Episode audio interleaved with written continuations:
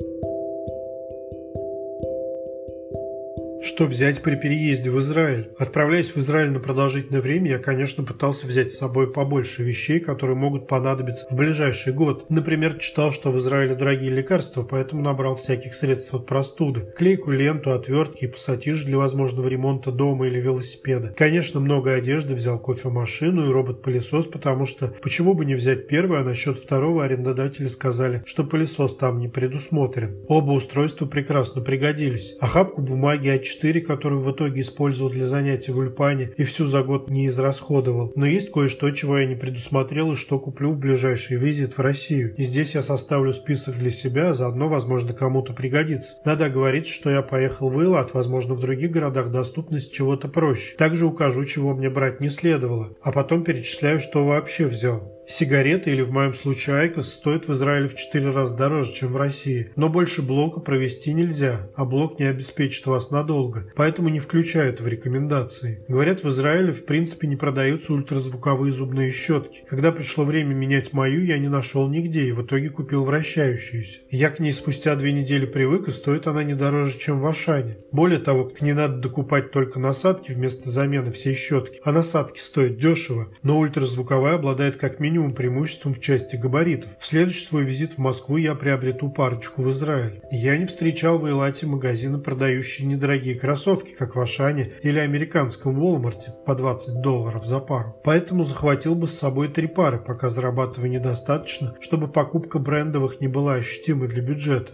При этом недорогие футболки, бейсболки или шорты продаются на каждом шагу. Иголку с ниткой. Мне не попадались магазины, продающие это вместе с продуктами. Надо искать специализированные квалифицированный, а пока вы изучаете язык, спросить об этом сложно, либо придется выяснять лексику. Если покупка еды или одежды очевидна и встречается везде, то иголки с нитками надо поискать. Некоторые берут с собой мини-набор даже в путешествие, но вот я не взял. Шариковые гелевые ручки. Ручки нужны для обучения в Ульпане и просто записать устное сообщение по телефону. Расходуются быстро. Я не встретил магазины, где бы продавались наборы три штуки за 30 рублей, как в Ашане. Наверняка где-то можно купить, но придется искать и спрашивать. В случайном магазине ручка стоила 3 доллара, так что я захвачу штук 10 в следующий раз. Бамперы, кабели, зарядки для телефонов желательно взять впрок. В Израиле они стоят дороже, а места не занимают. В Израиле розетки евростандарта, но некоторые вилки, привезенные из России техники, шире в диаметре. У меня были дешевые плоские переходники, и они пригодились. Я не нашел в Израиле дешевые батарейки, а только брендовые типа Energizer, стоящие гораздо дороже. Они нужны для велосвета, фонариков или пультов. Я бы в следующий раз раз захватил штук 20. Пригодилась купленная в Ашане за 500 рублей складная подставка под ноутбук с вентиляцией. И чтобы удобнее устроить компьютеры, потому что в Израиле более жарко. Места она занимает мало, так что я захвачу парочку в следующий раз. В Израиле они намного дороже. Я захватил с собой шапку, но не взял перчатки, а зимой температура падает до 8, даже в Эйлате. Не то, что в Израиле дорогие перчатки, но для полного комплекта можно их захватить. Также я привез пару снудов, и зимой они совершенно не лишние. Не надо брать впрок кофейных кофейных капсул для кофемашины. Они продаются в любом продуктовом и стоят не дороже, чем в России. Я же взял 10 блоков, и они заняли ценное багажное место. Покупка лекарств является верным решением, потому что с приобретением их в Израиле может быть путаница. Однако простейшие типы от мигрени или проблем с пищеварением и стоят недорого и часто имеют русское описание на упаковке. Я захватил в Эйлат второй монитор для работы. Через полгода он сломался, и я купил новый. Стоил он как в Москве, так что монитор можно купить на месте. Но придется походить по магазинам, сравнивая цены.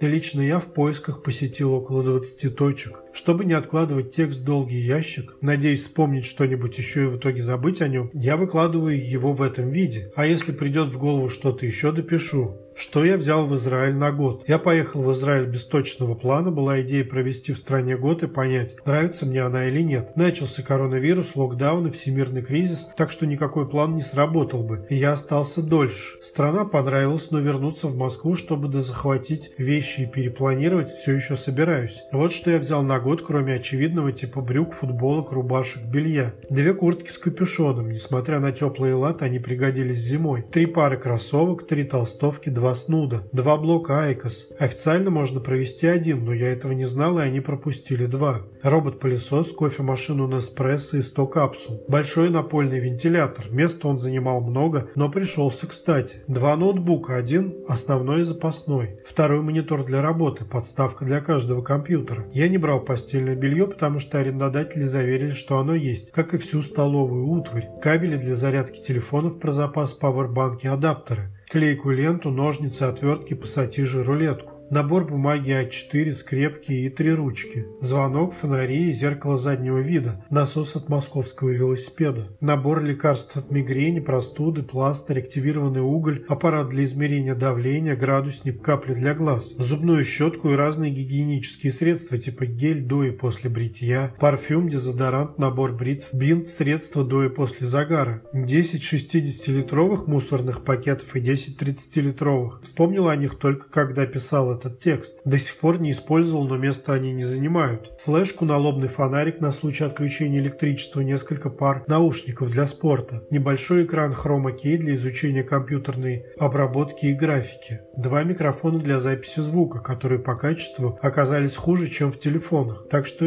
не пригодились. Велозащиту типа наколенники и налокотники. Использую в долгих поездках, то есть редко. Очки для подводного плавания. Использую. Пляжное полотенце. Использую, но можно было и не брать. В квартире есть свое. У меня близорукость, так что взял две пары прозрачных очков и две пары солнцезащитных с диоптриями. Черт знает, где можно заказать такие же в таком же дизайне сумку для ноутбука, рюкзак, вязаную шапку, бейсболку, теннисную ракетку, она занимает место, но до сих пор не пригодилась. Несколько наборов концентрированной еды, суп, пюре, на первые дни, пока не разберусь, что и где можно покупать.